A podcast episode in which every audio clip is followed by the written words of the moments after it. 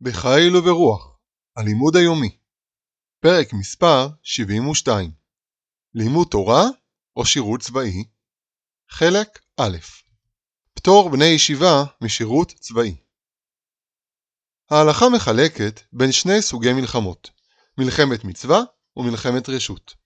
המלחמה לכיבוש ארץ ישראל משיבת עמי כנען בתקופת יהושע נחשבה בוודאי למלחמת מצווה. אכן, ישנה מחלוקת בין הפוסקים אם מלחמת כיבוש הארץ נחשבה למלחמת מצווה רק באותו דור, או גם בשאר הדורות. מכל מקום, כולם מסכימים שמלחמה למען הגנת העם נחשבת בוודאי למלחמת מצווה. הרמב"ם פוסק בהלכות מלכים ומלחמותיהם שבמלחמת מצווה הכל יוצאים, אפילו חתן מחדרו וכלה מחופתה.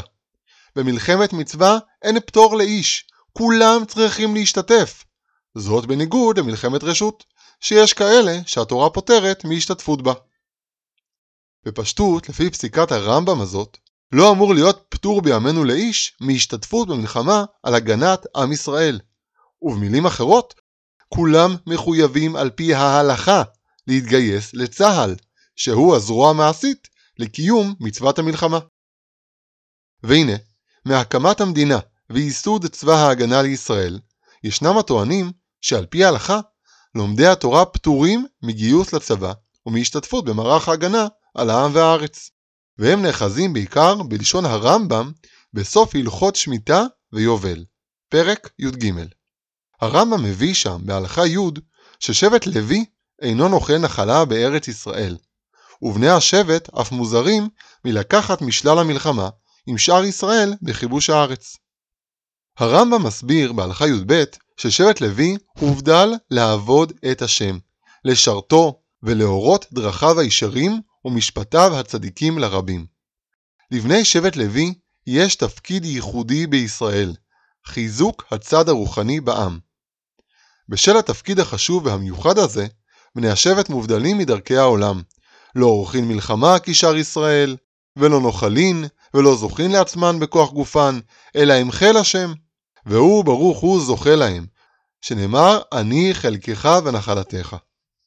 עוד כותב הרמב"ם, כי דבר זה אינו מצטמצם רק לבני שבט לוי, אלא כל איש ואיש מכל באי העולם, אשר נדבה רוחו אותו, והבינו מדעו להיבדל לעמוד לפני השם, לשרתו ולעובדו, לדעה את השם, והלך ישר כמו שעשהו האלוקים, ופרק מעל צווארו עול החשבונות הרבים אשר ביקשו בני האדם, הרי זה נתקדש קודש קודשים, ויהיה השם חלקו ונחלתו לעולם ולעולמי עולמים. ויזכה לו בעולם הזה דבר המספיק לו, כמו שזכה לכהנים וללוויים. מדברי הרמב"ם יוצא לכאורה שבני שבט לוי לא עורכים מלחמה כשאר ישראל. ולא רק הם, אלא גם כל איש ואיש מוזמן להידמות להם, ובעקבות כך להיפטר מחובת המלחמה. כך יש הרוצים לטעון בדברי הרמב"ם, ולהורות לפי זה שכל בני הישיבות לומדי התורה אינם צריכים להשתתף במלחמות של עם ישראל על קיומו בארצו. אך האם באמת לכך התכוון הרמב"ם?